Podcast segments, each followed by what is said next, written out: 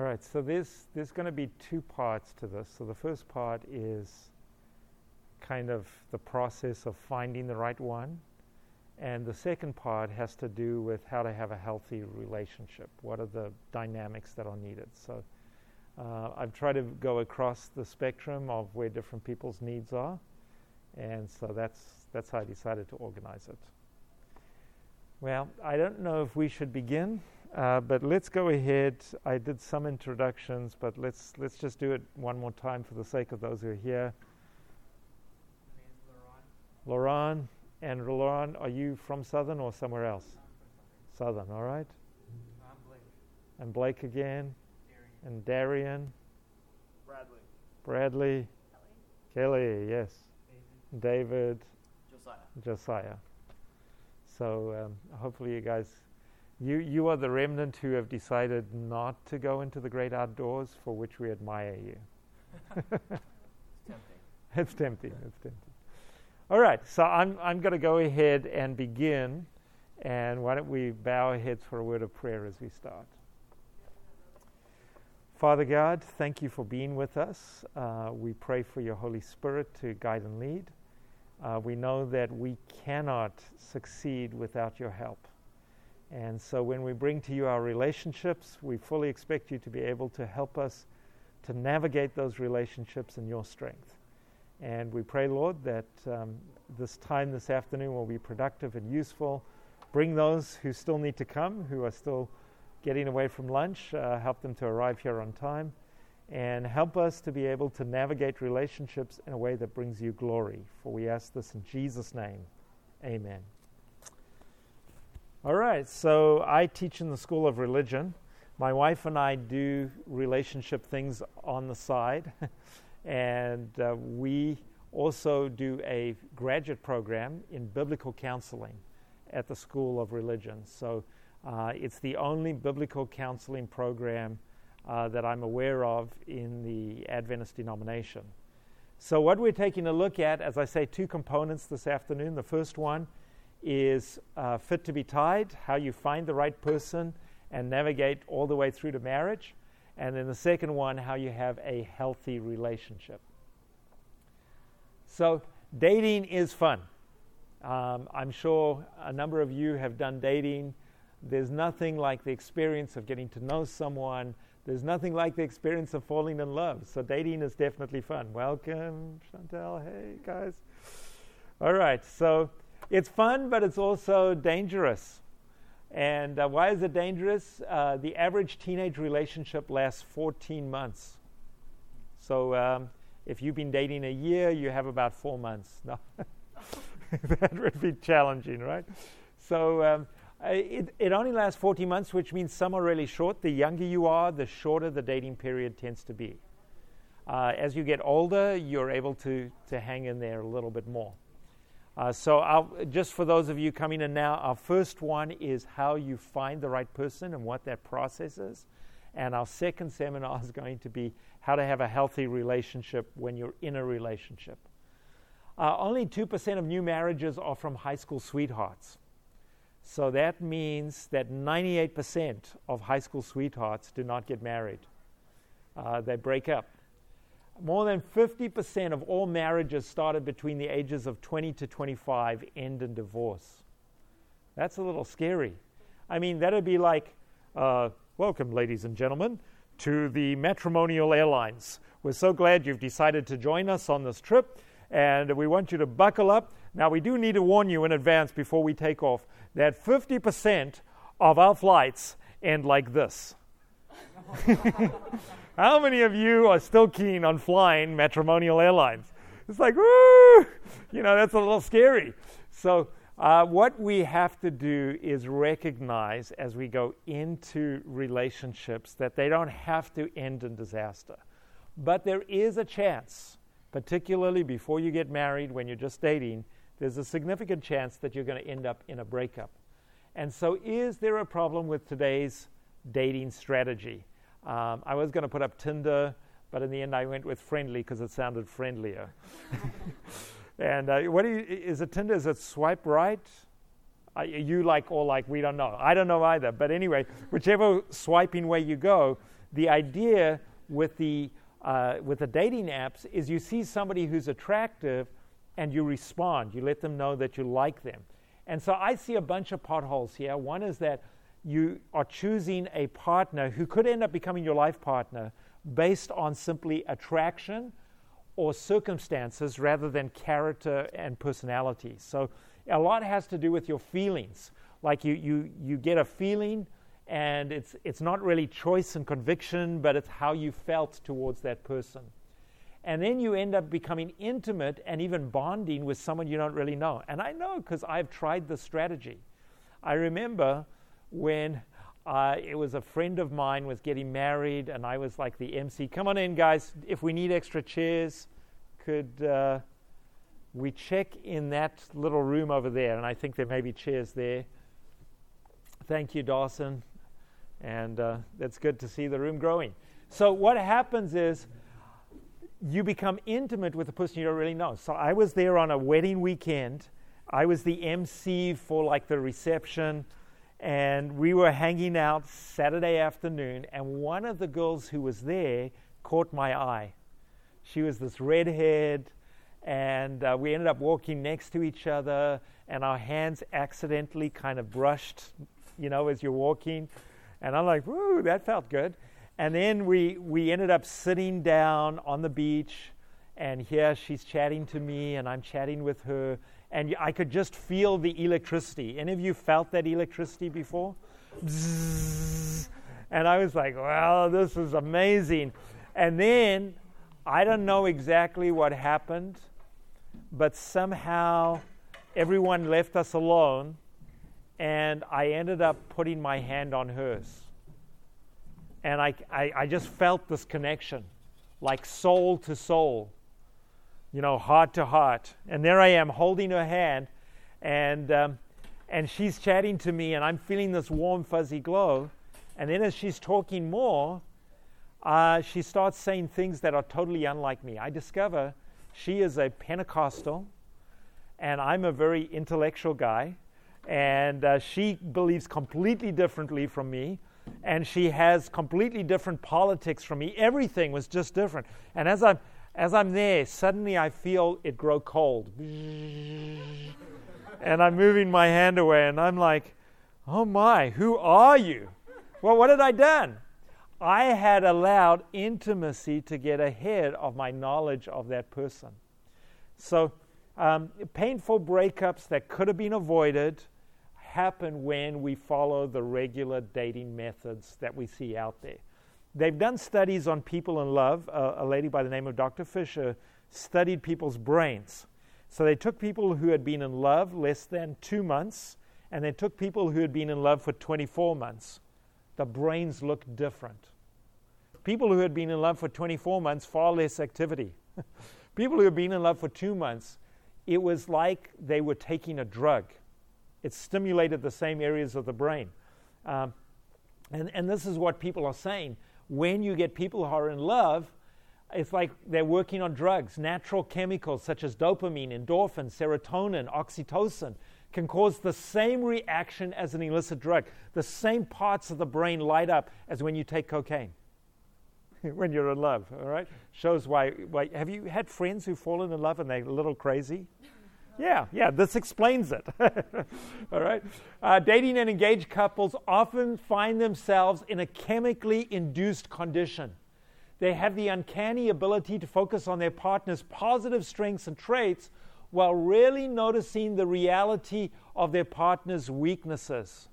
So, you know, I if I could, I'd be a rich person if I could get a dollar for every time I've heard, he has so much potential. It's like, yeah, do you realize he is a jerk and a loser? But he has so much potential. And you know what? We both love the color blue. That's great. That's great. But, you know, you're, you're in a chemically induced state. So what you need to do is almost like sober up if you're going to do this effectively. Um, now, in the Bible, we have an example of a person in this state. Guess who this is? Samson. When he returned, he said to his father and mother, I have seen a Philistine woman in Timnah. Now get her for me as my wife. And his father and mother replied, isn't there an acceptable woman, you know, among your relatives and among all our people? Must you go to the uncircumcised Philistines to get a wife? But Samson said to his father, get her for me. She's the right one. Or as the King James say, she pleaseth me well. So uh, was she the right one? No, no. So when you go based on feelings, when you go based on, on having the the tingles, then what you'll discover is that you are going based on attraction, based on hormones, rather than based on conviction. Have you had friends who've had this problem? You know, and then, like my brother, my brother told me after he had uh, was in this relationship, he said, I am so in love. I said, how do you know? How do you know? And he said, she's the right one. I said, how do you know?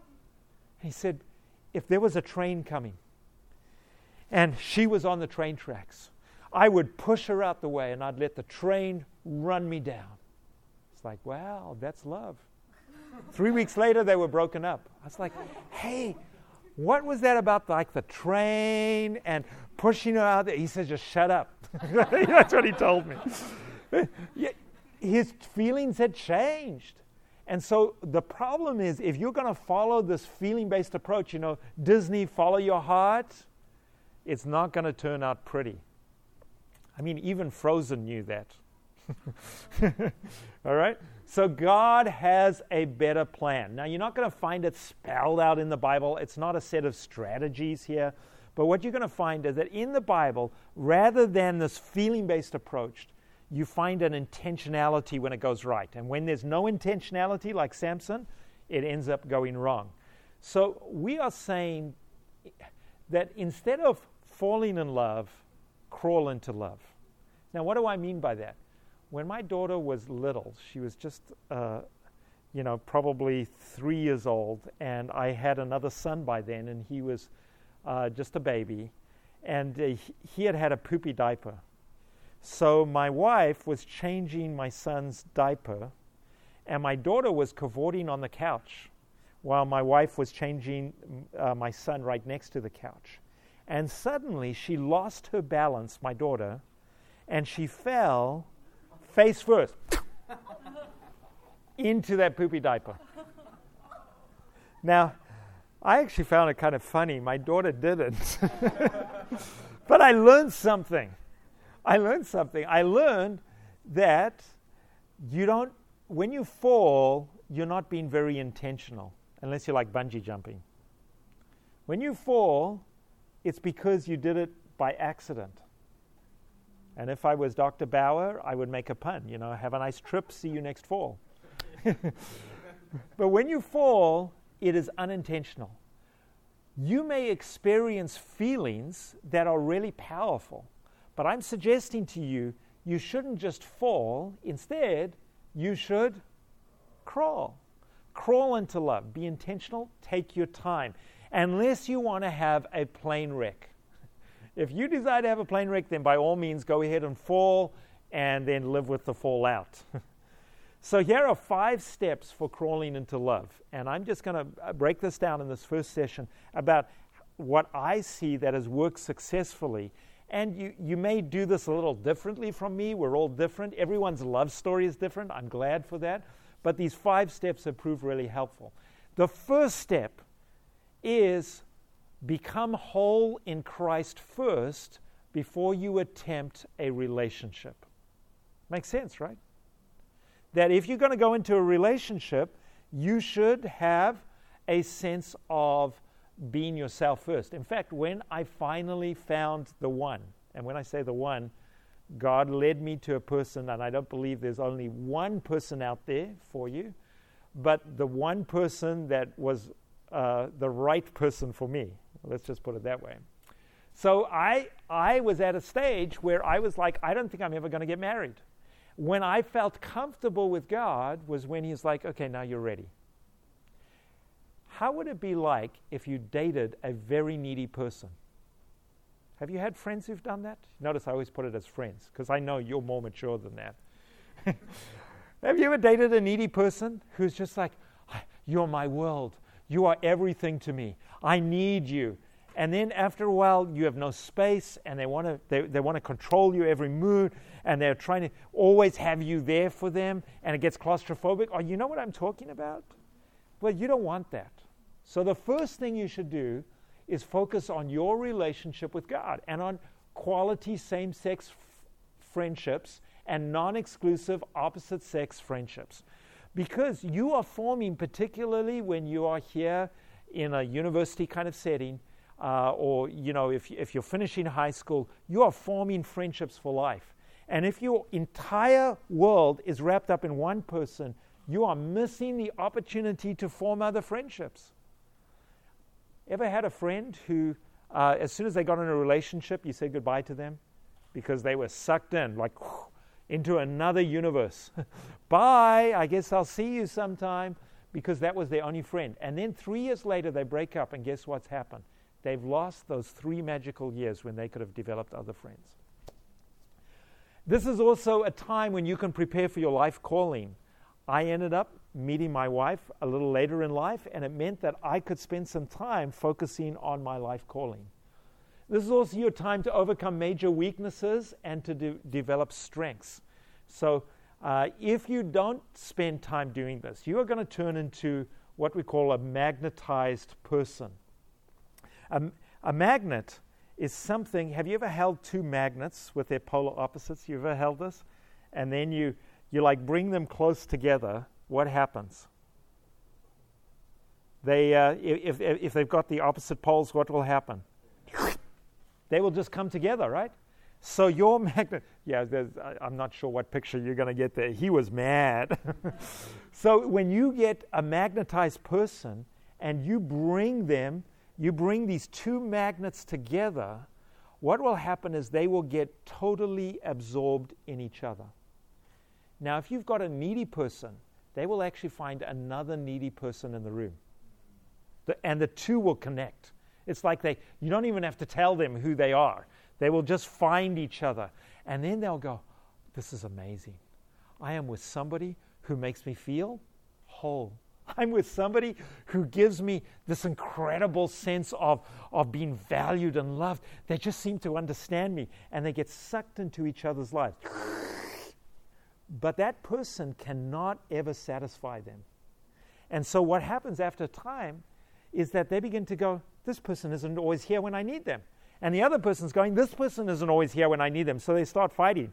Yeah, yeah, yeah. Why aren't you here when I need you? Oh, oh, oh, I can't be with you anymore. Bang! But I can't live without you. I can't live with you. But I can't live without you. And have you watched relationships like this? Yeah! And so what happens with this is because they are not whole in Christ, they have a hole for another person. They're controlled by an impulsive force that they don't understand. They're driven by their imbalances. And as a result, what they really need to do is to develop a dependence on Christ that will bring them to balance and wholeness, or they will develop a dependence on what? Someone else. So I had a girl who came to me a number of years ago. She said, please, can you and your wife pray for me? I said, sure. What are we praying for? She said, please pray that I'll get a date. Because everyone else is going out on Saturday night and I'm not. So pray, I'll get a date. And I says, I can't pray that prayer. She says, why not? I'm going to pray that God will fill your heart so you don't need a date. She didn't like that prayer. um, a girl who is driven by comfort, by a longing to be comforted, will find a guy who will do that.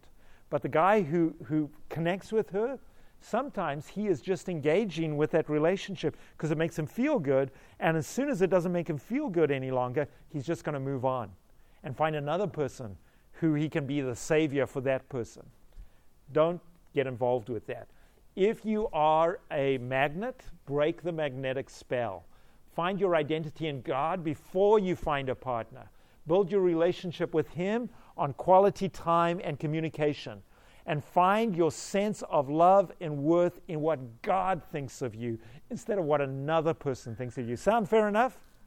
All right, so that's step one, becoming whole in Christ. Step two is, yes, it's okay to begin observing, looking around. Um, you know, we, we call this an L S D trip. Look, see, decide. That wasn't what you were expecting, was it? So, yeah, build build some quality friendships. You don't have to declare anything. You're spending some time in groups. You you are getting to know people. This is the age. There are some people who want to be pure so much that they never look. Well, I've met people that are like, I missed it. I was I was in my twenties. I was right there at a university, and I, I ended up not looking around me. And as a result, everybody got taken, and suddenly I found myself in the second and third round, if you know what I mean. So it's okay to look and observe. Now, some keys to success in this stage. While you're looking, don't make mental or emotional commitments. Uh, don't keep daydreaming about a particular person. I remember there was one girl um, that I really liked in college. She was a brand new girl who came to the campus. I'd already looked around at the other options. And now there was new meat, I mean, new person who had arrived. And I was like, yeah, you know, let me check out. And she was pretty and she was intelligent. And I started hanging out with her. And next thing I found I was just thinking about her all the time. I remember getting on a treadmill and the treadmill was saying her name, you know, with every step. Her name was Shawnee, Shawnee, Shawnee, Shawnee, Shawnee, Shawnee. And it was just going through my mind. I was like, this is driving me crazy. And uh, so... I was like, I just have to get rid of this. I've got to tell her how I feel. Bad mistake. that that led to the to a, a relationship that was not healthy for either one of us. So don't make mental or emotional commitments.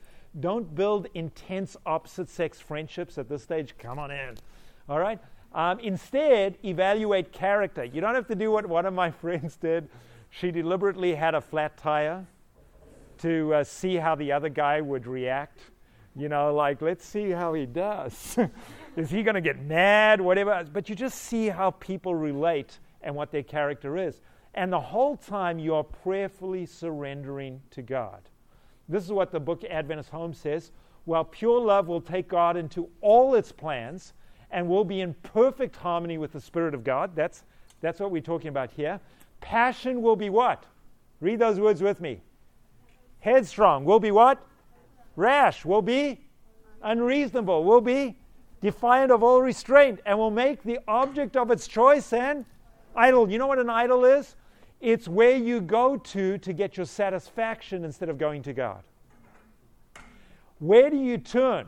If you find yourself automatically turning to your phone in order to check your messages from that person, you are more than just friends.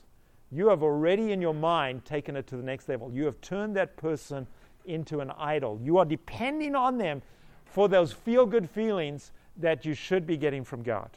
Is that too strong? All right. Next page in Adventist Home says, true love is not a strong, fiery, impetuous passion. Now, it may have those moments. I'm not saying you won't have moments of passion. It may have those moments, but true love goes deeper than that. On the contrary, it is calm and deep in its nature. It looks beyond mere externals, how a person looks. I, you know, I do a lot of premarital counseling. I was, I was saying the other night, um, I've prepared hundreds of couples to get married. And in preparing those couples, when they tell me, I say, why are you interested in this person? And they say, she's just the prettiest girl in the room. And I'm like, and? You know, that's great, but fifty years from now, it may be a little different. So what's going to keep you together fifty years from now? It looks beyond mere externals and is attracted by what? Qualities, qualities alone.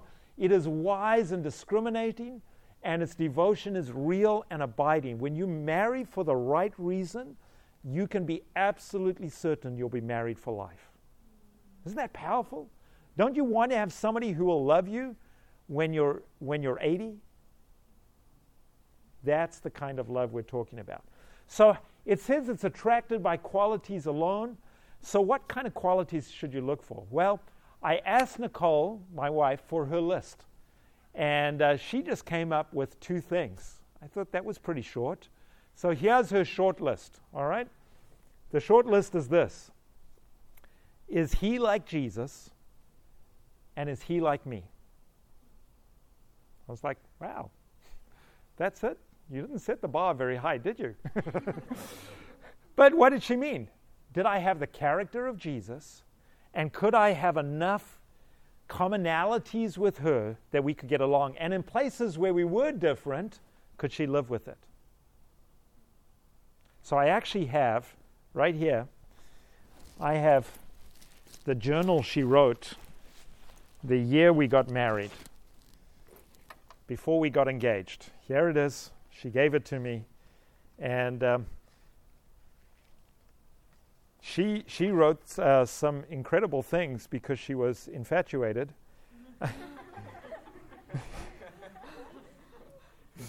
Why do I believe you created Alan and me for each other? I'm still like a monkey with a rock, turning it over and over in my mind, viewing from as many angles as possible. Broadly, I guess I would say that emotionally, socially, physically, intellectually, and spiritually, I feel in tune with Alan. It's like, oh. I'll read you later what she says. Then, but, but she was looking at this. Is he like Jesus? And is he like me? Now, my list was a little longer, and I'm sorry. I, I come from a pastoral background, so everything has alliterations. So mine were a bunch of C's, you know, so one day I could preach on it. So so here we go. Uh, here's here's my first one. Christ, is she, he, in this case it was her, is she in love with Jesus? All right, that was my first one. Second one, communication. Is she a good communicator? Because in my prior relationship, I'd had a relationship for three and a half years, Uh, that girl had told me, I'm like an open book. I was like, she says, your problem is you don't know which page I'm on. That was true. I never knew which page she was on. So I prayed, dear God, please give me a communicator. And if you know my wife, that's exactly what I got, was a communicator. So is she, she a good communicator? Conflict resolution. Can he or she navigate disagreements? And so when, when a When a couple tells me we don't have any disagreements, I'm not too comfortable with that. Because, as we'll find out in our second session, disagreements are actually helpful for a relationship. Number four, called. Does he or she have a sense of purpose that will blend with mine?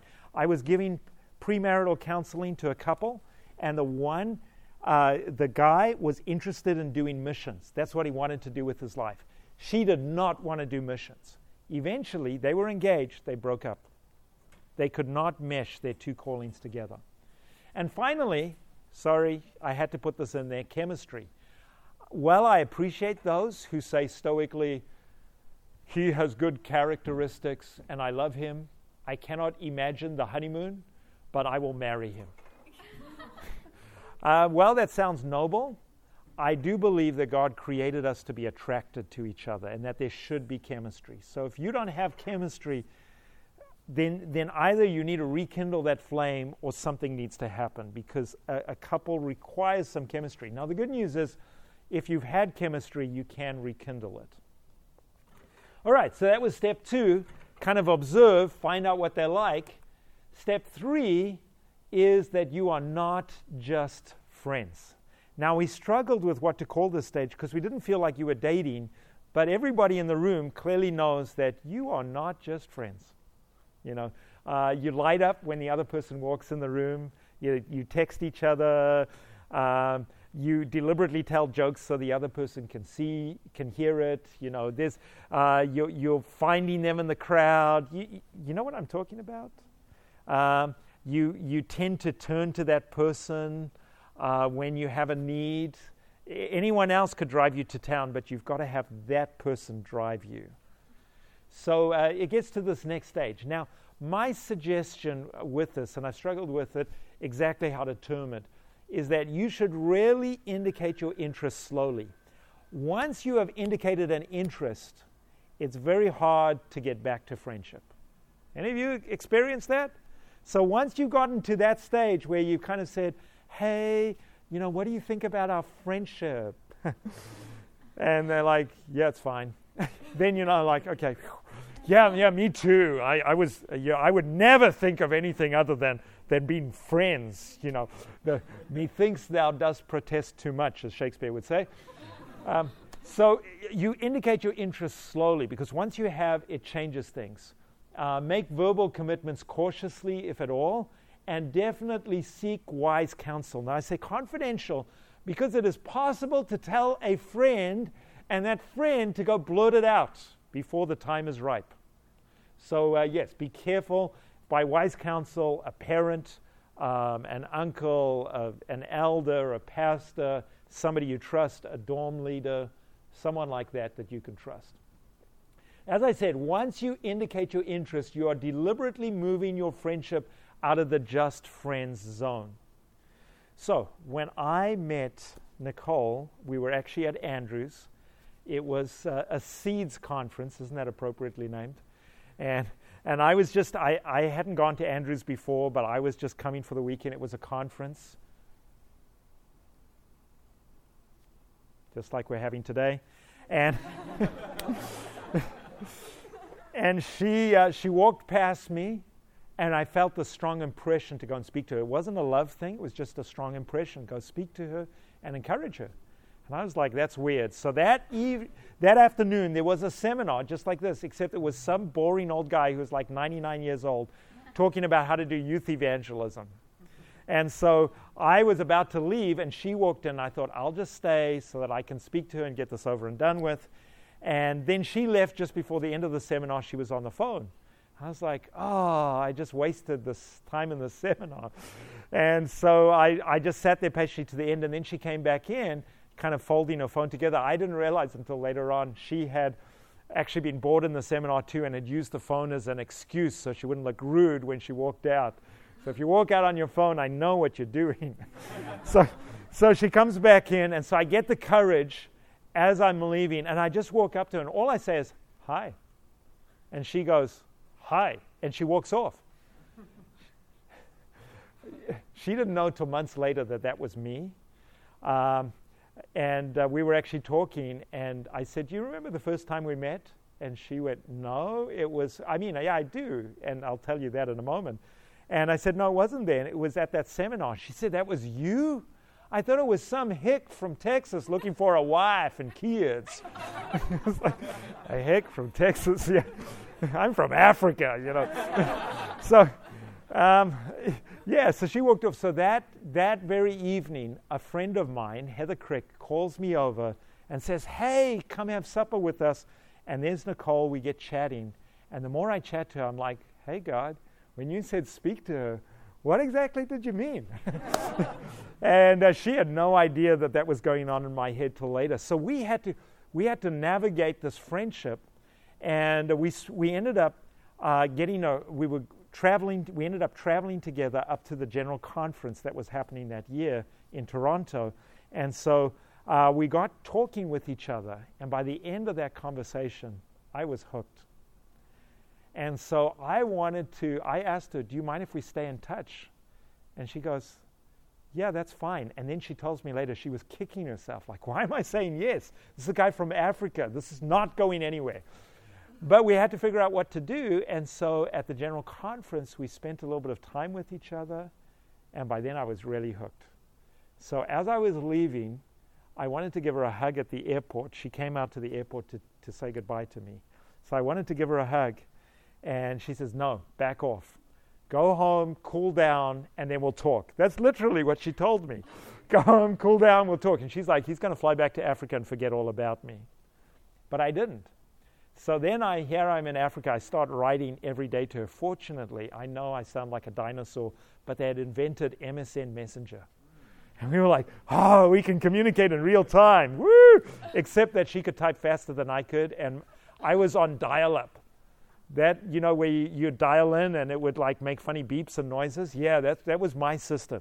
So she's typing away thinking, what a great listener this guy is. I couldn't respond because my computer was freezing. I was like, I'm trying to type, but you typing too much. You know, I was a great listener. That's why she said such wonderful things. So, so a- at some point, I was like, okay, I've given her a little bit of time. You know, it was like all of four weeks or six weeks. So I was like, hey, why don't we date? Because that's what I was used to. Let's just date. So I write to her, and I have the big question. Will you be my girlfriend? And I waited for it to come back. no. It's like, what? Yeah, no. You are not ready to date yet. You have not cooled down enough. It's like, this woman is nuts. So I thought about it, and then I was like, ah, I got it. I typed back a question, the not-so-big question. And the not-so-big question is, will you discover God's will for our relationship and not date anyone else while we are in this process? Yes. So eh, what I realized was that she was trying to get me to this stage. An intentional friendship is when you have declared your intentions and you're being intentional about your friendship. Look, I was on a different continent, and when you're on a different continent, I had no casual way to be involved with her, so I was going to have to be intentional about this friendship to discover where it was going. But she would not let me make a boyfriend-girlfriend commitment until we knew more about each other. Isn't that wise? See, I married a wise woman. So this is when you declare your intentions and you become intentional, but you don't suddenly go, as is typical in dating, to the next base. Like, oh, now we can hold hands and we can declare our love for each other. Because, to be frank, we didn't know each other. We needed that time to figure each other out. So, when should you declare your intentions? I would like to suggest don't do it on impulse.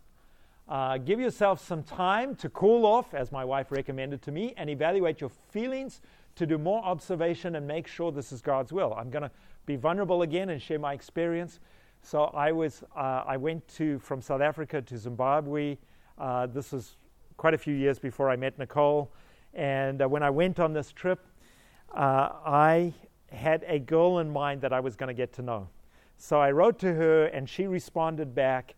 And I said, hey, I'm going to come out to meet you. So I did. I had to get on a chicken bus.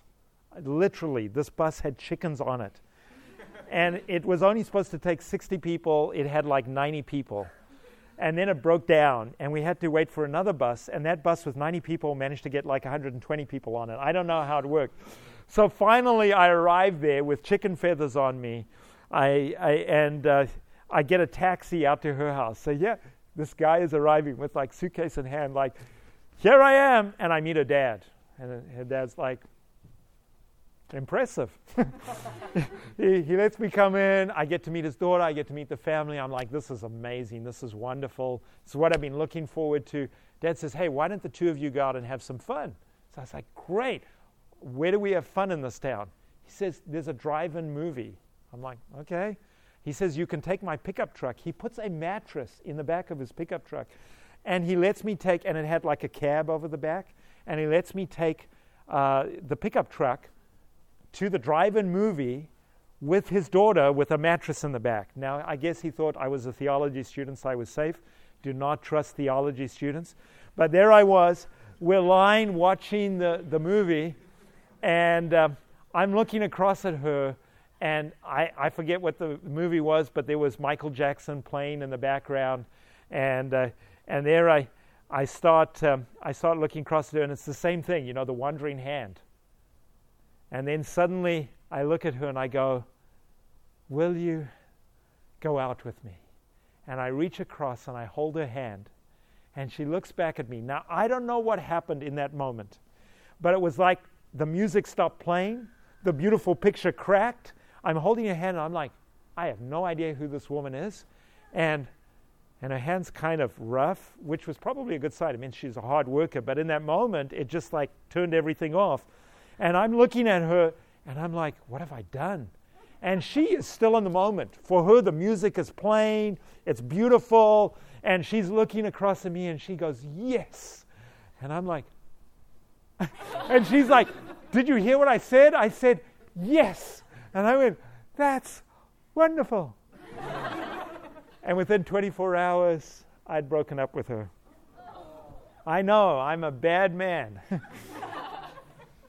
Because I did things on impulse and on the basis of feelings. Are you getting the idea? Be careful of your feelings. Uh, I should have checked things out. So it's very hard to go back to regular friendship after that. And in that friendship, we never went back to it. You are not yet dating at this stage. You are simply exploring whether God is leading the two of you toward a committed relationship. So we have created a pre-dating phase. What do you guys think? It's just to, pre- to help you to cool down and to figure things out, all right? So don't go if the sign says slow. What do I mean? What if you like more than one person at the same time, but they're here and the other person's not here, so I'll just go with them? That is not fair on that person, right? So uh, keep it casual. No one likes a player. If you don't know yet, don't declare your intentions. You're not that desperate for a boyfriend or girlfriend. Don't date while you wait for someone else. Figure out your heart before you go on and, and declare your intentions. Uh, you, it's not fair on the other person. One couple, the girl was sending these elaborate, like two hundred dollars gifts to, to her ex-boyfriend, and then having her boyfriend help her to get the gifts ready. Crazy, right? Yeah, please don't do that. Uh, remember, as I've said the whole way through, your heart is fickle, so don't allow intimacy to cloud your judgments. So the way we like to think of it is this: knowledge comes first, then appropriate commitments based on that knowledge, then appropriate intimacy. The greater the knowledge, the greater the kind of commitment you can make. And the greater commitment you make, the greater intimacy it allows, which means that the greatest intimacy is reserved for the greatest commitment. Makes sense? Now, of course, you're going to be discovering who this person is for the rest of your life, but at least know enough to know whether you can trust that person with your heart. Last Christmas, I gave you my heart. The very next day, you gave it away. All right. Step four, dating.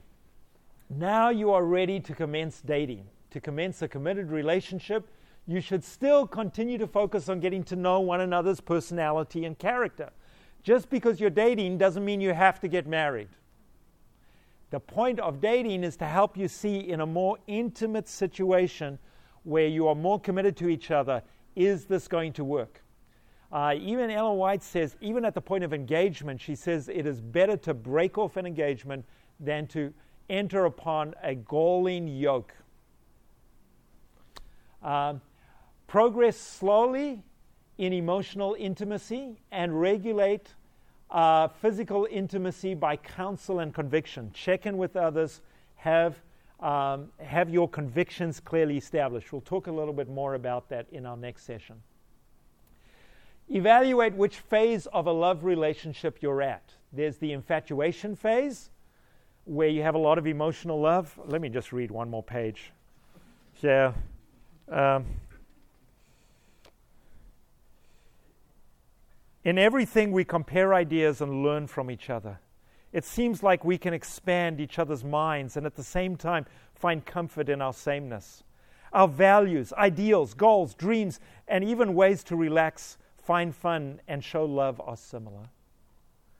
I guess it's kind of hard to describe how we are like and different in just the right amounts.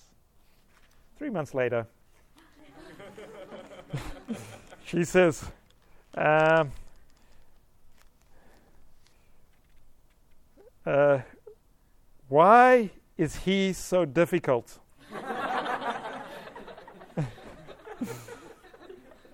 I definitely never, ever want to have children.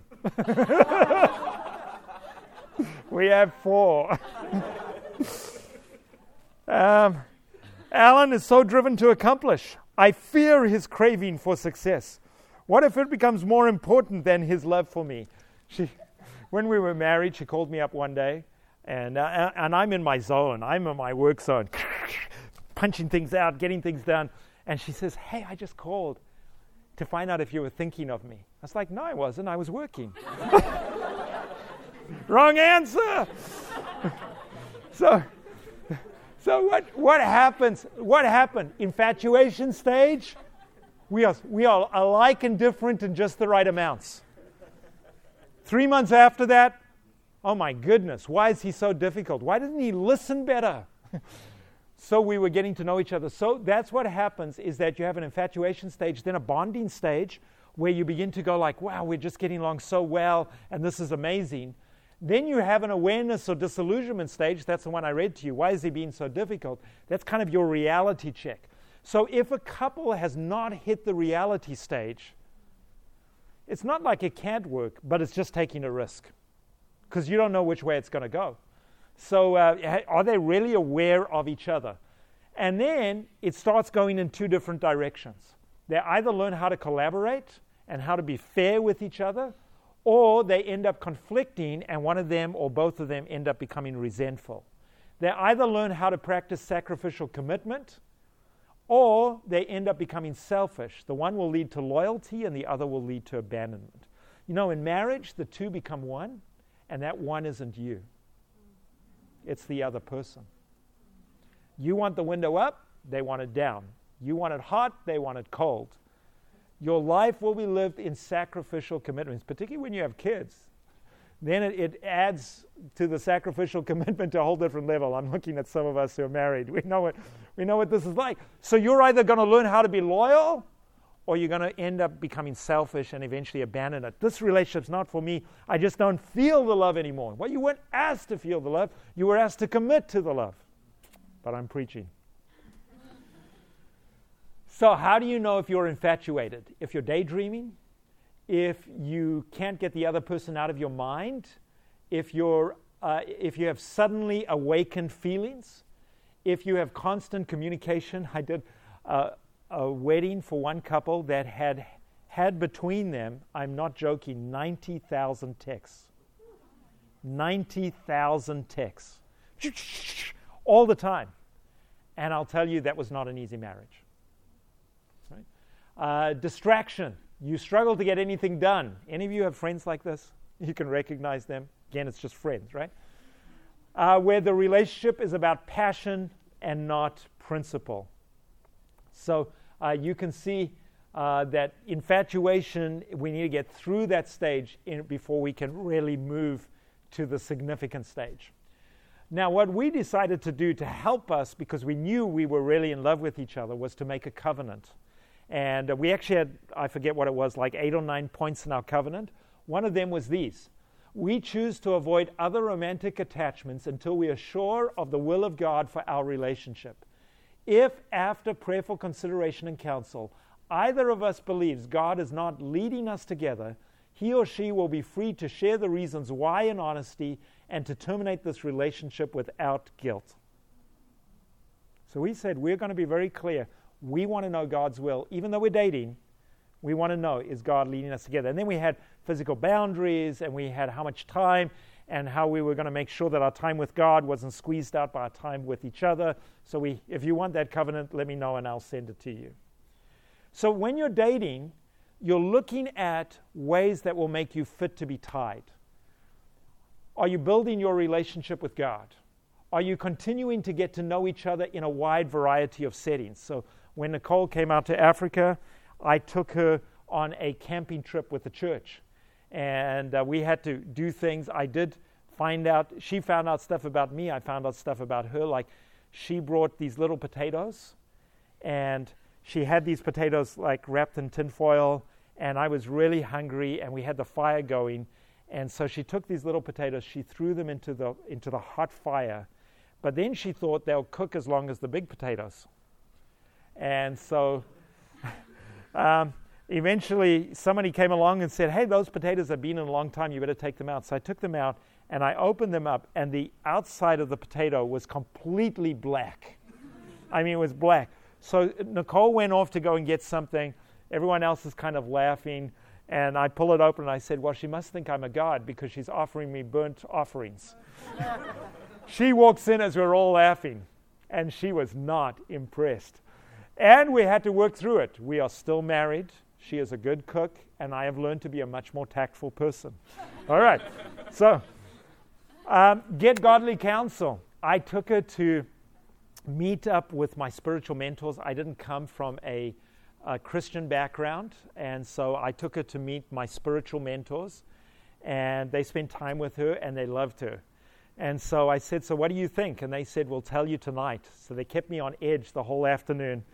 That night they gave me two gifts. One was a magnet and one was a pair of woolly socks.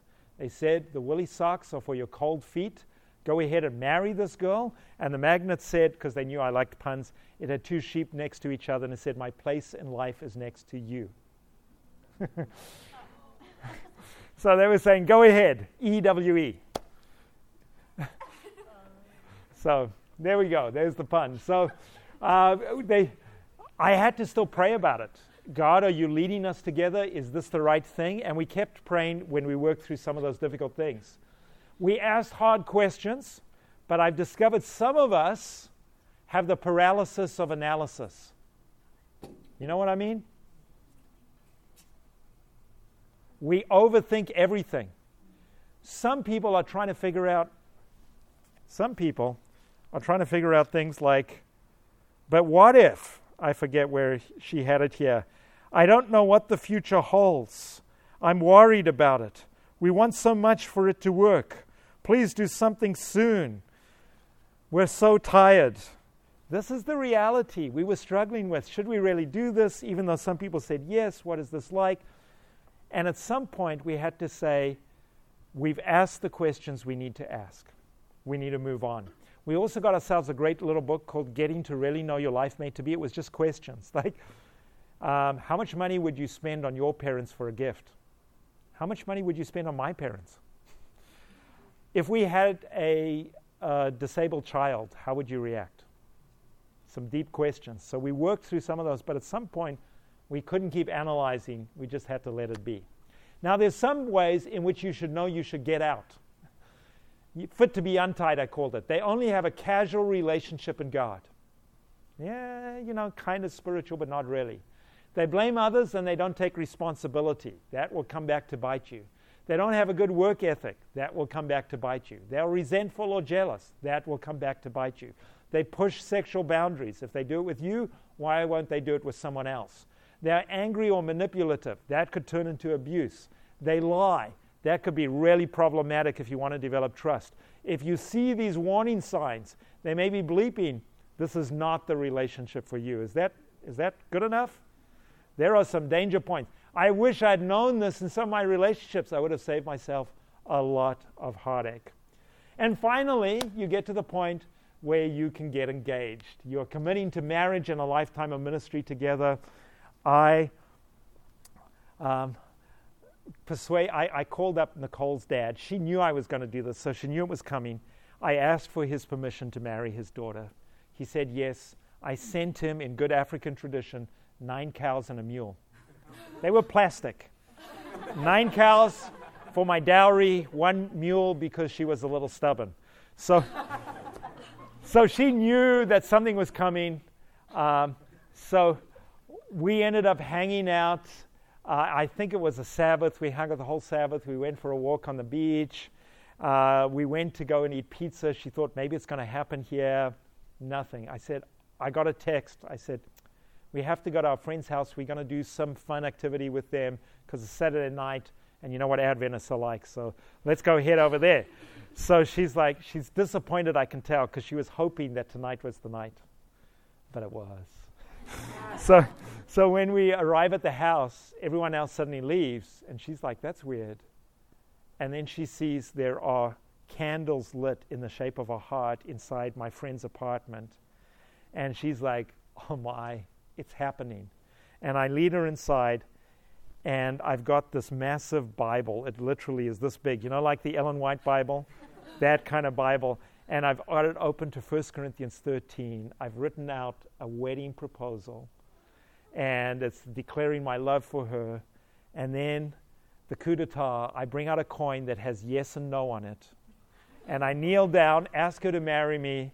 And then I ask her to flip the coin that I'd checked to see that I'd weighted it so that it would only land on yes.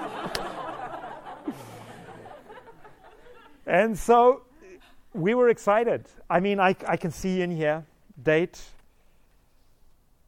July, I mean, January fourteenth, a few hours ago, I became Alan Parker's fiancé.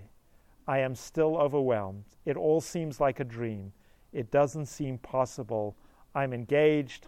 I'm getting married. I've decided to get a husband, to become a wife. It's beautiful. But what you want to do is make sure that you're asking the right questions. So here are a couple of good books. The Sacred Search by Gary Thomas, about the process of finding someone.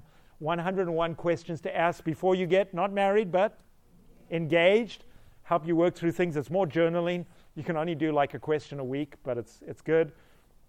And in the end, it is worth waiting for. So this is our wedding. We got married in New York State, upstate New York, just by Union Springs Academy, if any of you know where that is. And uh, it was magnificent. So God can bless, and I don't know what He's planned for you, but I can say His plan was so much better than when I tried to do it my way. Let's pray together. Father God, thank you for for leading in my life. Thank you for the gift I received in my wife. She is more precious than any jewel, and I'm grateful for her.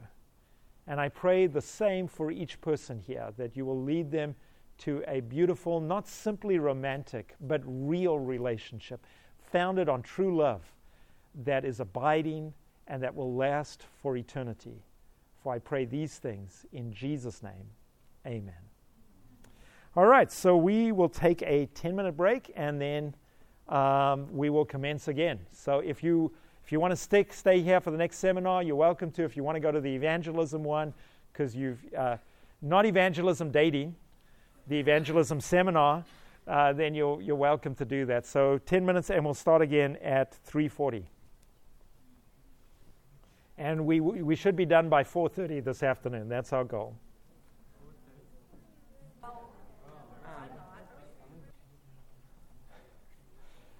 So thank you. I know some will still be coming in. So what we're going to be doing in this seminar is three keys to a healthy relationship. So um, in all the couples that I've counseled, I've discovered that there are certain things that work for them and certain things that if, if they don't follow this, their relationships tend to fail. Now, there is no perfect way. You, there's no guarantee. Let me put it that way. Uh, you can follow all the steps in the world. You can read fifty books. You're still dealing with people. And people will make their decisions. And uh, God could lead you together with someone. I know people who say, I am absolutely convinced that God led me together with this person. But I also know that we should not get married. And they have ended up breaking off their engagement. One of those, she broke it off the night before the wedding. They had already had the practice, and now it was it was Saturday night, and they were supposed to get married on Sunday. She called it off. She called up her friends. Everyone's flown in. They bought the food. They bought the wedding dress. They bought the flowers. Uh, I don't know how much. It's like ten thousand dollars. You know what a wedding is like. And um, her family was supportive. They said, if you don't feel comfortable with going ahead right now, then you shouldn't. And they called it off, and she is so grateful she never got married to that person. So uh, yeah, even at the last minute like that, things can happen. So there is no guarantee as we go through the seminar, but these three keys to a healthy relationship I think will be uh, very good for you to pay attention to, because they will make your chances of success much stronger. Let's pray together. Father God, thank you for guiding. Uh, thank you for the, my own journey. And I'm so grateful for how things worked with my wife. And I pray that you will help me to become uh, the kind of husband I should be, help her to become the wife she should be, and help each one of us to grow into the kinds of people we should be. For we ask this in Jesus' name. Amen. So uh, this is really designed for when you are in a relationship. So if you're not in a relationship yet, just take note. So the first question kind of builds off what we said last time. Is your relationship God-centered? And I just find that that makes all the difference in the world. When a relationship is based on Jesus, it just goes better. You heard the old saying, a family that prays together, what? Stays together. Now again, there's, there's no magic in it. We still make our decisions. But a relationship that is God-centered is so much better. Ellen White said there are three questions we should ask. Have you read these before? Three questions we should ask. Is this leading me where? Toward heaven.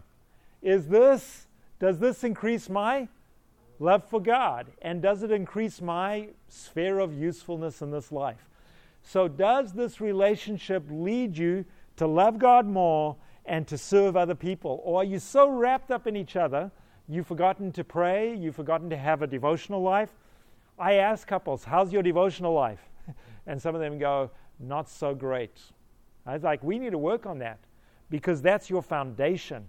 Because when you have someone outside of your relationship that you can turn to, like God, He fills the love cups inside of your hearts, and you can give to each other instead of demanding from each other. Now, a caution. Most couples experience a temporary spiritual high when they start dating, because emotions and spirituality seem to be close together. I have seen absolutely bound for hell pagans become suddenly very spiritual for about three weeks. And then they're like, they're, they're bringing their Bibles to church, and they're praying, dear God. And I'm like, wow, maybe this is a turnaround. No, it was hormones. So you need to be careful that that that uh, he he's really turned a leaf. He is a completely different person than he was three months ago when he was a total jerk, and I told you I would never look at him. These are actual quotes. So uh, you need to recognize that you've got to give it time to see if that's actually true. But you want to make God the focus. And we we like to talk about in our relationship seminars a difference between aiming at happiness and aiming at holiness. It's kind of like a fork in the road. Are you aiming for a happy relationship or a holy relationship? Now, what do I mean by a holy relationship? Are you trying to be like Jesus, or are you trying to just have fun? Now, if you're going into a dating relationship just to have fun, you can do that for a while, but you'll end up hurting each other. Because what's it like when two selfish people get into a relationship? So can I have two people up here? We'll make you bad and then we'll make you good. So, okay, yeah, you guys, come on. yeah, you, yeah, I, I saw that, nudge, nudge. Okay, so um, so what we've got is, is here's, here's a nice couple. They're going to be selfish. Now, what I want you to pre- pretend is that I am happiness, okay? I don't I look like happiness? All right, I'm happiness. He wants to be happy. Guess who's standing in between him and happiness? And so what is he going to have to do? Maybe, maybe, just maybe, she is too busy, and that's standing in the way of his happiness. And he wants her to be less busy to spend more time with him. What's he going to do? What are you going to do? Express my frustration. Express your frustrations. If she does not respond, she is standing in the way between you and happiness. What else will you do? Take her aside. You will, you will manipulate her so that you can get to a goal. You are going to do what I want you to do. You're going to spend time with her. What good girlfriend wouldn't spend time with his boyfriend, you know, or whatever the situation, husband, wife, friend, and then you manipulate that person, or you come, well, it's fine, it's okay, I'll just go back to my room, cry. Okay. Now, I want you to imagine that I am Jesus. Okay? All right. Now, let me ask you a question. He wants to become like Jesus. He wants to become like me. Is there anything that she can do that would stop him from reaching that goal? No. She's mean to him. Guess what? That's an opportunity to become more like Jesus. She uh, ends up being a little selfish. Guess what? That's an opportunity to become more like Jesus. So what is happening? She can never stand between him and the goal when the goal is holiness. Now let me ask you a question. If both of them are trying to become more like Jesus, do you think they'll have a happy relationship? Yeah. So, so really, if you want a happy relationship, you have to aim at a holy one. Thank you. You guys did great. Yeah, give them a hand. All right. So it's like a tug of war if you are trying to manipulate each other. And then it becomes marriage, instead of becoming a covenant, becomes a contract. You know what the difference between a covenant and a contract is? In a contract, you basically, I'll do this for you if you do this for me. So I'll pick up my socks off the floor. Unbelievably, that was a problem that I had. See, because I'm a professor and we think great thoughts, and where my socks are doesn't really matter. So my wife comes in horror and says, "You know where I found your socks today?" I was like, "No." "They were on the dining room table." It's like, yeah, they shouldn't be there. So what she could do, she, she could say, "I want you to take your socks and put them away in the laundry." And I could go, "Yeah, yeah, but you're also going to have to pick up those clothes that you leave in the bathroom and make sure they get put in the laundry too." Ha! And and then she, and then we could do a contract. "All right, fine. I'll put my socks in the laundry if you put your clothes in the laundry basket that are on the bathroom floor." What have we done? We've created a contract, and inevitably somebody's going to break the contract, because absent-minded professor, guess what he's going to do? End up leaving his socks on the floor. Guess what she's going to end up do? Well, she's listening to music. End up leaving some of her clothes on the floor. And then we go, "Ah, you see? You see, you didn't keep your end of the bargain, so I can do whatever I want now. Ha!" Now, does that lead to a powerful marriage? No. So relationship is built not on manipulation, not on contract thinking, but on ministry thinking. Ministry thinking says, I am here to minister to you as a person. I am here because God has put me in your life so that I can be Jesus to you, and I can help you to become more like Jesus, which may even mean some confrontation. Whew, should I say this? Yeah. Even sex should not be seen selfishly. Sex is a ministry of pleasure to the other person. Now, with both people being ministering to each other, I know this sounds so pastoral. Both people ministering to each other, sex is beautiful. But when two people are looking to fulfill their own personal fantasies, sex can become fundamentally selfish and hurtful. Are you following? All right, moving on so we don't embarrass anyone else. All right, this is Letters to Young Lovers. Uh, this is a, a great little book. Uh, Ellen White wrote to several young people and wrote some letters to them. Uh, she says, marriage is something that will influence and affect your life both in this world and in the world to come.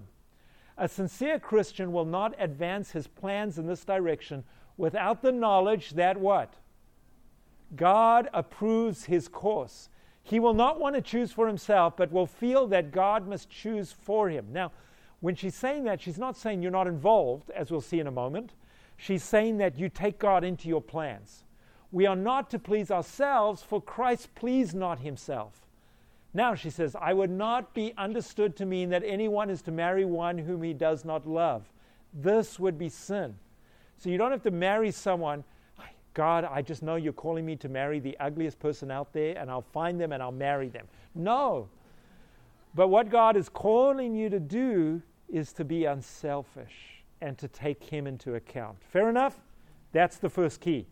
Second key, and I don't care, you know, they tell me that the number one reason why couples get divorced is because of money. It is not because of money. It is because they don't know how to communicate. So do you communicate effectively? So I've got to tell my favorite story, and I'm sorry, but it is just it's just my experience. So when we first got married, Nicole went out shopping, and uh, she didn't know what all of these prices were because they were in rands. She's like, we were in South Africa, living in South Africa. She was American, and she's like, what are these things? So she looks, and she sees bananas, and the price kind of looks okay, so she buys a bunch of bananas. She brings them home. Doesn't say anything. I see the bananas. I love bananas. So I go and I start eating those bananas. They are yellow with just a hint of green. That's how I love them. And I eat them through. And the next week, without saying anything, she goes out and she buys two bunches of bananas. And I'm like, man, this woman really loves me, because she hadn't eaten a single banana, and now she's bought me two bunches of bananas. And I'm like, this is so great. I eat through the two bunches of bananas. The next week, three bunches are sitting there. I'm like, man, I know she loves me, but I like bananas, but this is a little too much potassium. You know what I mean? so so I'm going and I'm eating my way through the bananas. And finally, there's one left, and it has those nasty little spots on it, you know. And I'm like, she doesn't like bananas. She's bought them for me. I'm a good husband. I should eat the final banana. So I pick up the banana, and it's like that sugary, sweet feeling, and I am eating it. And I just finished when she walks in the room, and she has big eyes. And she says, You ate the last banana just when it was getting ripe. So apparently she thought overripe bananas were ripe. And how many of you like bananas with spots? Yeah, at least some of you. Yeah, I'll pray for you. So, so we discovered we had not been communicating, right? We could have easily solved this. She could have said, hey, by the way, I like bananas when they have spots on them. Do you only like them when they're green? She could have said something like that, and we would have figured it out, but we hadn't. So we needed to communicate. Now, unfortunately, most communication is a lot more difficult than bananas. So that's what we want to talk about. So one guy, you may have heard of him, Doctor Gottman, he had a love lab. People would come to this cabin and get videotaped, only in the main area. And he had videotaped them. He did this for over six years. And he compared this with another uh, study of couples, studied over thirteen years. And he looked for patterns in couples that stayed married that seemed happy. And he tried to see, now what are the patterns that I can figure out? Big surprise. Part of this weekend, they would teach them skills. Like, have you heard of iMessages? You know, instead of saying, you always do this, you go, I feel that you always do. No, but you would teach them iMessages, you know, where you would go, I am feeling this. And then they would learn how to listen. But the strange thing was, when a couple got into a fight, all of that went out the window. They didn't even use it. They knew it, but that didn't mean they were going to use it, right? Any of you been in that situation? I know what to say here, but I don't care. I'm going to tell you what I feel. So instead, this is going to shock you. Here's what they found. They found two critical factors to success. If the person, in this case it was often the wife, who initiated the issue, was able to do it in a gentle, compassionate, and soothing way, and if the partner, in this case the husband, responded by being open to the suggestions of his wife, the couple happily negotiated the conflict. In other words, what, w- what worked was not a strategy, but an attitude. I'm going to introduce this in a non-aggressive way, and I'm going to respond in an open way. Are you following? So I said, how can I, instead of just giving the strategies, iMessages, here's how to listen, how can I teach this in a way that helps people with their attitude? And so um, what I had to do was to wean out certain negative attitudes. He called them, Gottman called them the four horsemen of marital apocalypse. And uh, what it is, criticism. Why do you always? What is that? What's wrong with you? All right? Contempt. I just can't believe her. There's someone in my family who re- remain nameless, but you'll get the idea here because they call their husband Robert. And uh, anytime you walk in, Robert, ah, oh, that man, can't believe that man. So this is contempt, right? So you have to be careful. Defensiveness, uh, where you explain, excuse, deny responsibility. Uh, so somebody says, hey, you know, would you mind picking up your socks off the floor? I, I Did I leave my socks on the floor? Oh, there must have been something going on. Um, no, I don't leave my socks on the floor. It's denying it. Or stonewalling, walking away, not listening. La, la, la, la, la, I'm not hearing you, la, la, la, la. That is not helpful. So instead of these things, we need to teach an attitude. And to teach that attitude requires, I believe, two things, trust and vulnerability. Now, a couple that says, we don't fight. I'm like, so you never disagree about anything? Like, no, no, we just, everything's great. Well, then I said, maybe you're not being honest with each other. Because if you're honest with each other, you will disagree. I've never met any person that I agree with about everything. So trust says, I trust you enough to share what I really feel. So in a relationship, you want to develop trust. You want to develop trust and vulnerability. Now, some of us uh, do some communication tools. and uh, we... We call this love, the love response. And so one of the attitudes that I teach is the attitude of listening. And uh, my good friend, Professor Gusta there, uh, she taught me that there's another way to spell listen. Can anyone come up with the other way to spell listen? Take those same letters and form it into another word. Silent. Silent. All right? That means when you're listening, shut up. Be quiet. Listen in, because as you listen in, you begin to hear what the other person is really communicating. Then understand. Understanding is both reflecting back. You know, you can say, so what I heard you saying is, you can use that strategy, but much more so to understand, you'll ask questions. Can you give me an example? Help me to understand what you mean by that. So when you say that you're feeling hurt by what I just said, can you give me an example of what I said that was hurtful? And then the person starts unpacking their hurt because you really want to understand. It's an attitude. And then the last attitude here is to validate. To validate means to read a person's heart. So when a person says, we're not, to take our example, we're not, you're not spending enough time with me, you're too busy. Instead of going, I'm the busy one. You know, last week when when you were busy, then I didn't hear any of this, oh, you're too busy business because you were busy. Now it was suddenly, okay, what have I done? I've become defensive. To validate says, I can tell you really want to spend time with me.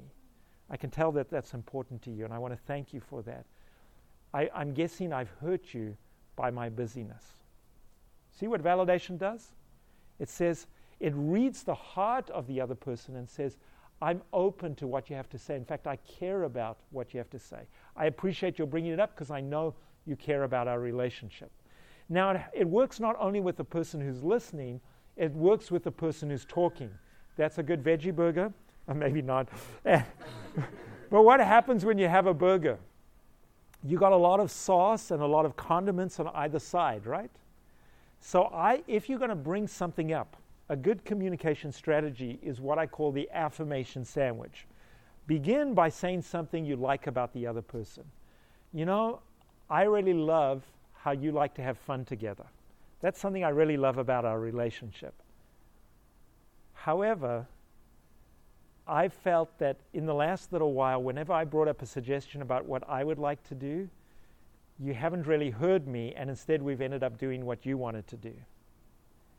And the only reason why I'm bringing this up now is because I know you listen to me so well in other cases, and it's just this one area that I think we could deal with, and I know you want what's best for our relationship, and that's what I love about you. See what I did? Affirmation sandwich. Yeah, yeah. Write it down. No. So what happens is a lot of sauce on either side will help the tough meat to go down. All right. Now, in addition to that, there may be more difficult situations. What about when there is conflict going on in your relationship? So I've discovered that there are at least three routes. I know there are many more, but there's at least three significant routes that I've discovered to conflict. And this is the biggest one I put at the top, unmet expectations. Let me give you a scenario.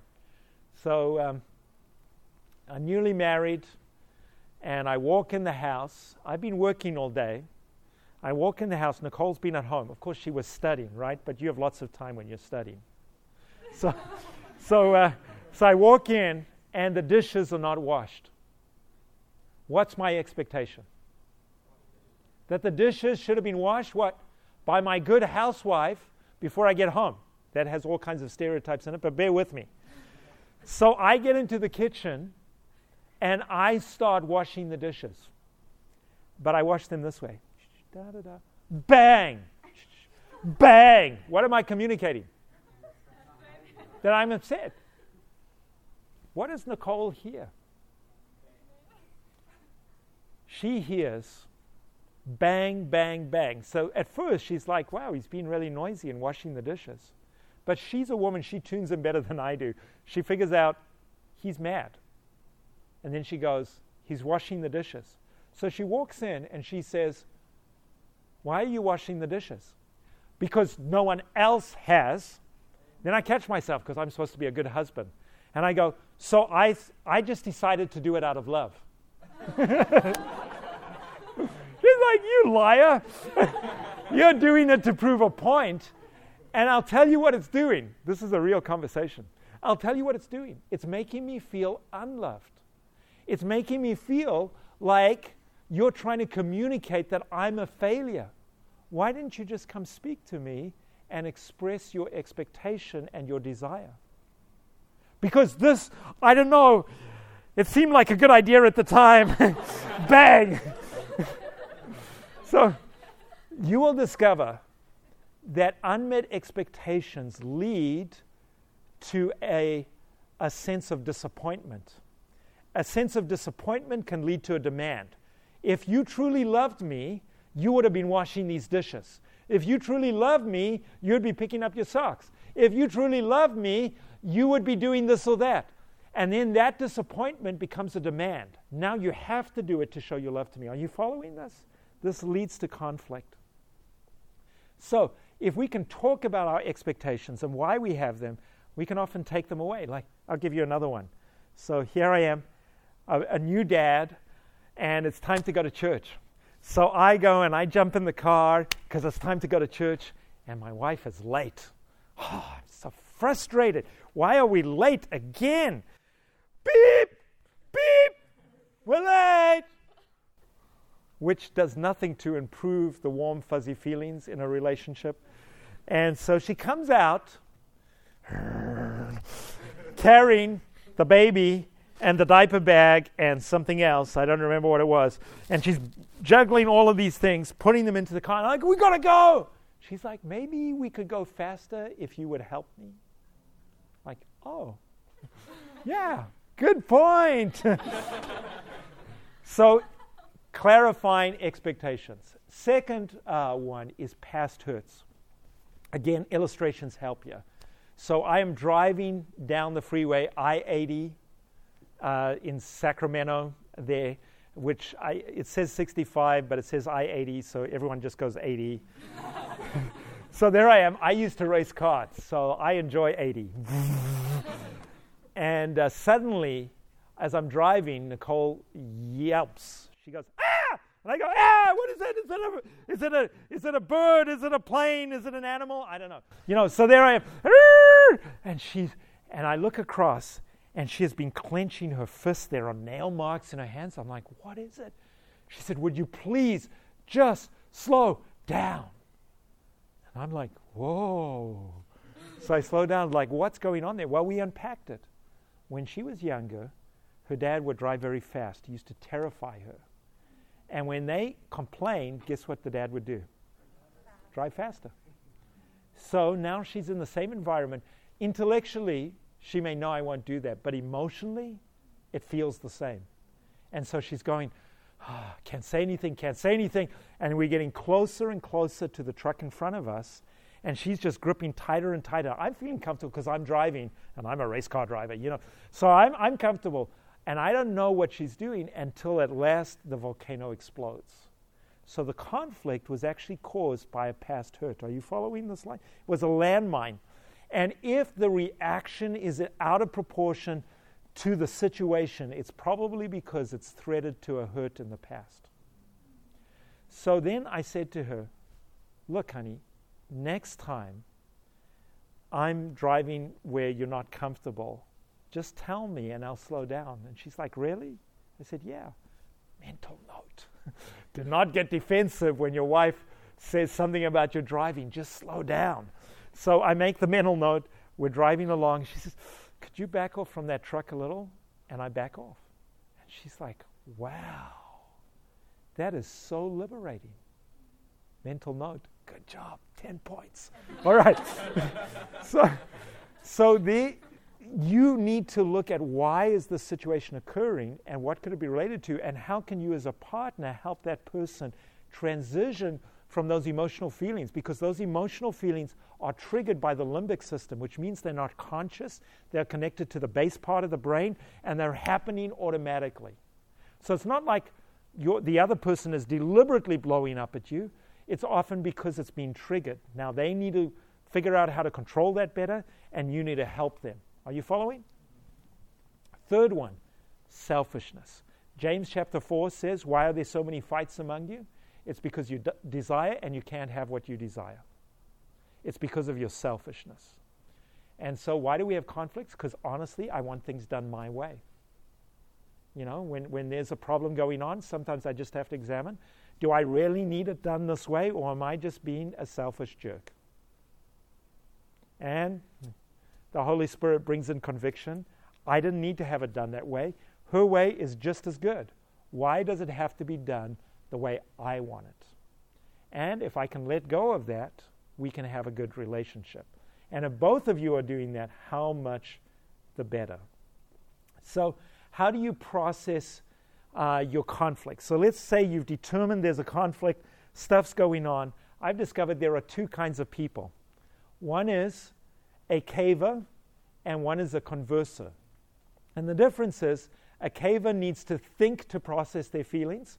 So I'm the caver. I want to go in my cave. I want to think it through. And then when I finish thinking it through, I can come out and I can give you an answer. All you need to do is bring food and leave it at the cave door. My wife is a converser. She can't sleep if she hasn't talked it through. So she is going like, I just need to get talk it through. And I'm like, the more she talks, the less I can think. And I'm like, please. So again, I'm being honest with you with what happens. So a situation, um, newly married, uh, we have a discussion. It starts getting heated. I don't call them arguments, just a heated discussion. And, uh, and it's going, you know, and I am so frustrated. I can't think. I can't process. And I say, I just have to go for a walk. So I turn, I close the door behind me, I go for a walk. As I'm walking, the Lord is speaking to me. I'm repenting of my sins. I'm figuring it out. I was selfish. This is the past hurt. This is an unmet expectation. I'm processing all of that. And then I start noticing the sky is blue, the birds are singing. I come back in. I'm actually whistling as I open the door. And there is my wife on the sofa crying and sobbing. I'm like, what's wrong? When I walked out the door, that felt like abandonment. That felt like rejection. And she couldn't process because I wasn't there. She couldn't talk it through. So she's going through all of these feelings, and, and then it's like, it's terrible. He just wants to leave me. Uh, you know, what have I done wrong? I'm such a bad wife, and all of this. And I come back in whistling, and she's like, what planet are you from? So we learned. She learned to say, do you need some time to process? And I'd be like, yes, thank you. I need to cave. And I learned to tell her, I am coming back. I do love you. I care about you. And we will talk this through. See how we figured that out? So whatever your styles, and sometimes in some situations you can be a caver, in other situations you're a converser. That can work too. Just learn to work with your partner's needs, because their needs may be different from yours. All right, last one. How do you balance your relationship? So we've talked about first one. What's the first key? God first. God first. Second key, communicate effectively. Third key, balance. And there's various ways that can work. I want to introduce you to some that are given in when you come to me for prepare, enrich counseling, for premarital counseling. Uh, you'll get materials that cover some of this. Uh, and so in, in these materials, we've discovered through several studies that there is a balance in connectedness and a balance you need in flexibility. What do those mean? Connectedness is how connected you are to the other person. And you want to be connected and close, but not claustrophobic. All right? So you want to be connected, but not overly connected. Some of you come from um, highly connected families. So like you call each other three times a day. Hey, I'm just going to the store now. I'm rounding the corner. Oh, look, I just saw this. My my mother-in-law likes to stay very connected. She tells me every meal, you know, what she has. And so, so she likes to be very connected. I come from a disconnected family. It's like, hey, see you in three months.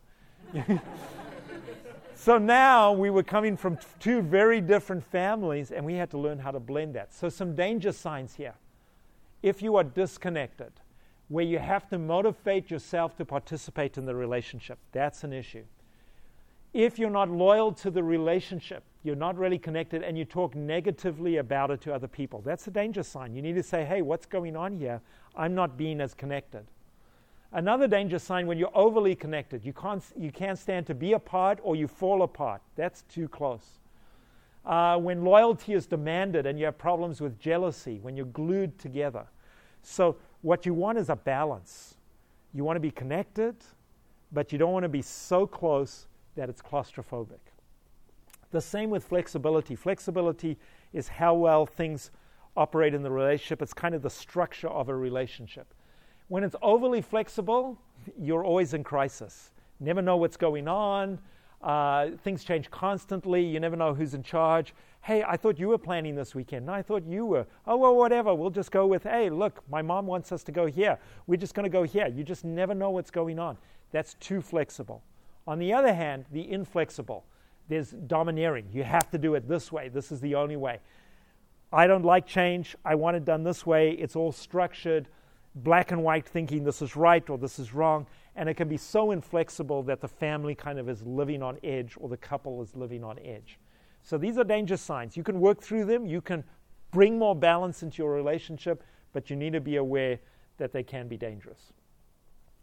Another place for balance is what I call shoulder time versus face-to-face time. Now, this is uh, not always true, uh, I've, I've, but I'll say as a general rule, guys tend to like shoulder-to-shoulder time. You know what I mean by that? Activities. Like my wife says, hey, what do you want to do for date night? Let's go miniature golfing! Woo! And she's like, actually, I wanted to go to the restaurant and sit down and have a meal where we could talk. Okay. You know, what, what what are we going to talk about this time? Yeah, so so that's face-to-face. Now, what you want is a balance.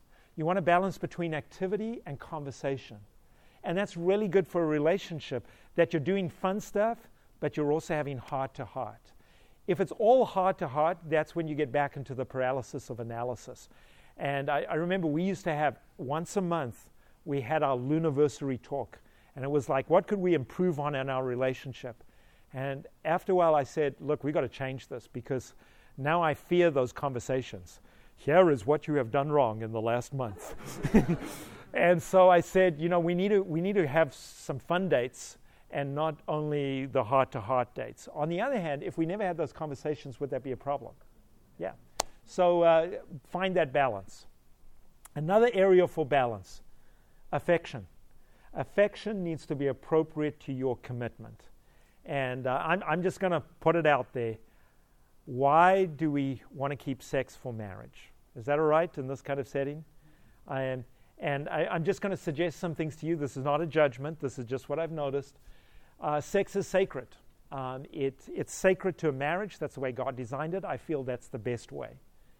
Secondly, early sexual encounters generally have left people feeling empty and unfulfilled. They have they expected so much of it, it didn't really fulfill that, and then it's exciting, but at the end it, it's not fulfilling. Whereas marriage sex is meant and designed to be fulfilling. Maybe not as exciting um, when you're twenty, thirty, forty years in, but it is designed to be fulfilling. As I've said before, sex is a ministry of pleasure. The devil likes to turn it into an enslavement to passion. So you got to be with each other, but then afterwards you don't feel good, and it, it's not what you wanted, but you're stuck with it, and then it happens again, you're enslaved. And that's not what uh, God designed it to be. And in the end, it can cheapen the other person to be an object of desire. And they start to feel it, like you're just using me to fulfill your desires, and that's not good for a relationship. And finally, um, your body is God's temple. That's how the Bible describes it. It's holy. So so you're going to have to set some boundaries, because when you have sex outside of marriage, sex by its very nature, it by the hormones it releases, it bonds two people together. That's why Nicole and I have discovered when two people are in a sexual relationship and they break up, it is so much harder for them than a breakup without sex. And here's why. You take two pieces of wood and you permanent glue them to each other. Then you pull those two pieces of wood apart. What happens? They carry parts of the other piece of wood with them, right? Because that glue pulled some of that. Now, if you just go and stick that on top of another piece of wood, what's what's your problem? You've got other parts of that piece of wood in the way. So what you really need to do after a sexual relationship is you need to kind of plane it down, have God cleanse you. And I, I'm going to use the term revirginate.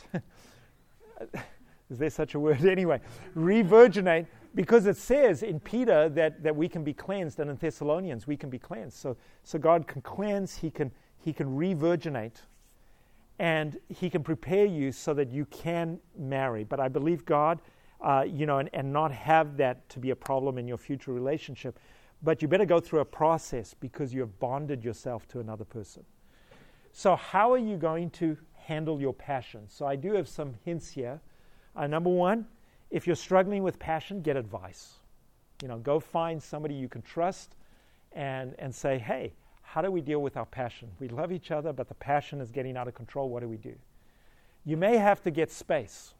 Like it's just too tight. And every time you're together, it goes too far. Well, you may just need to get space.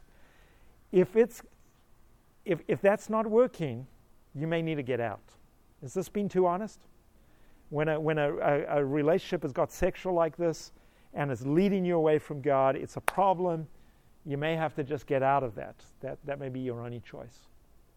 Um, and instead of being so connected with the other person, get reconnected with God, get reconnected with your church, get reconnected with family and friends. Expand your circles so that you're not dependent on that sexual relationship. And then lastly, make a covenant. Again, I'm happy to send you the covenant that Nicole and I made. And uh, we, we said some things like, we're not going to have prolonged hugging. Um, and we decided, based on our past relationships, we weren't even going to kiss. Now, I know that's a big step. It sort of helped that we were six thousand miles apart for most of our relationship, you know. Uh, but when she came to visit me, it was really tough not to kiss her. Why did we decide on that? Because for us, kissing had been the entry to, to going further. And so we said, we want to back it right off. We want to we want to put those boundary lines far back so that we don't end up in that situation. As the Bible says, so flee youthful passions and pursue righteousness, faith, love, and peace, along with those who call on the Lord from a what kind of a heart? Pure heart. So here are some of the boundaries that, that we have found to be helpful over the years with different couples. Don't stay up late alone. What we know is that your frontal lobe starts shutting down at night. Have have I'm going to look at the girls here. Just sorry, this is stereotypical. Um, have you ever been with girlfriends late at night and you start laughing at stupid jokes? Yeah, yeah. So that's because the frontal lobe is shutting down. Yeah. So what what happens when you're alone together late at night, your frontal lobe is shutting down, which means you have less willpower. Have you ever noticed it's harder to resist pe- pizza at midnight? Yeah, maybe not for you, but, but or ice cream or whatever it is. It's because you have less willpower. So don't stay up late alone. Number two, avoid entertainment with sexual themes. Uh, one of the couples that got married, got married because I know this is dating me, but they watched Titanic. And they watched Titanic, and that night a little baby was conceived. So, uh, yeah, I know you're like, from Titanic? Yeah. But you watch a movie, particularly these days, there's lots of movies with sexual themes. It's going to make your mind think that way. It's going to make your, your, your body desire it because we have what we call mirror neurons. So when you watch something, it fires those same neurons inside of you and you desire those same things. Number three, agree on boundaries. Keep them far from the edge. As I say, we agreed we were not going to kiss. And that was easier for us because we were only like together um, six weeks after we got engaged. That was easier. Uh, for some of you, it, it may be different. I'm not saying you have to be the same. But we kept it so far back from the edge because we knew what it would do once we crossed that boundary. Now, when we did get married, and I kissed her for the first time, remember, we had kissed other people before. It's not like we had no idea what we were doing.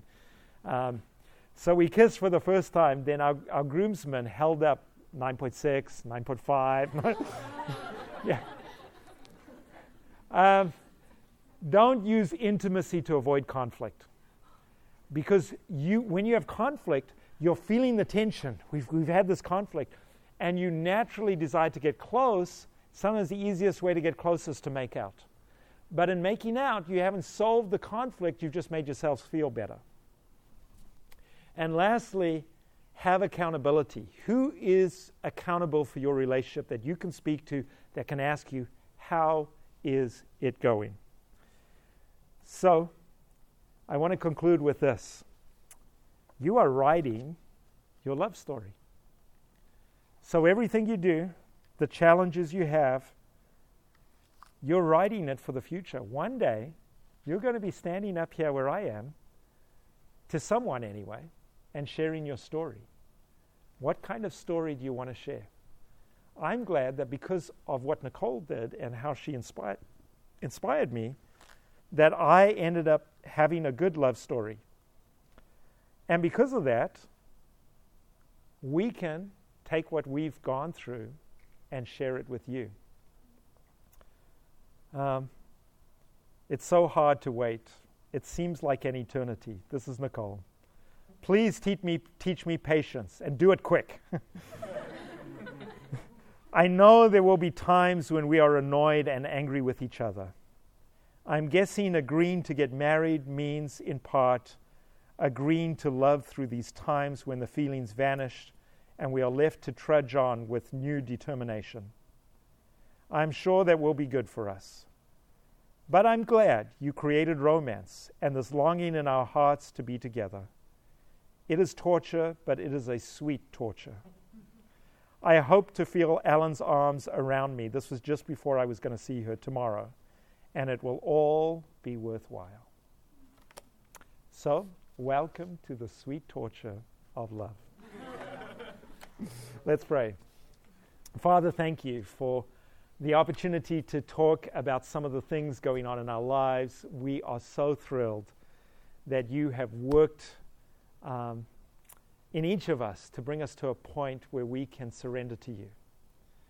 And Lord, I'm praying that you lead our relationships, whether they are existing relationships or whether they were relationships that we don't yet have, that you will help us to become the person you need to be, because what we become while we wait is more important than the thing we are waiting for.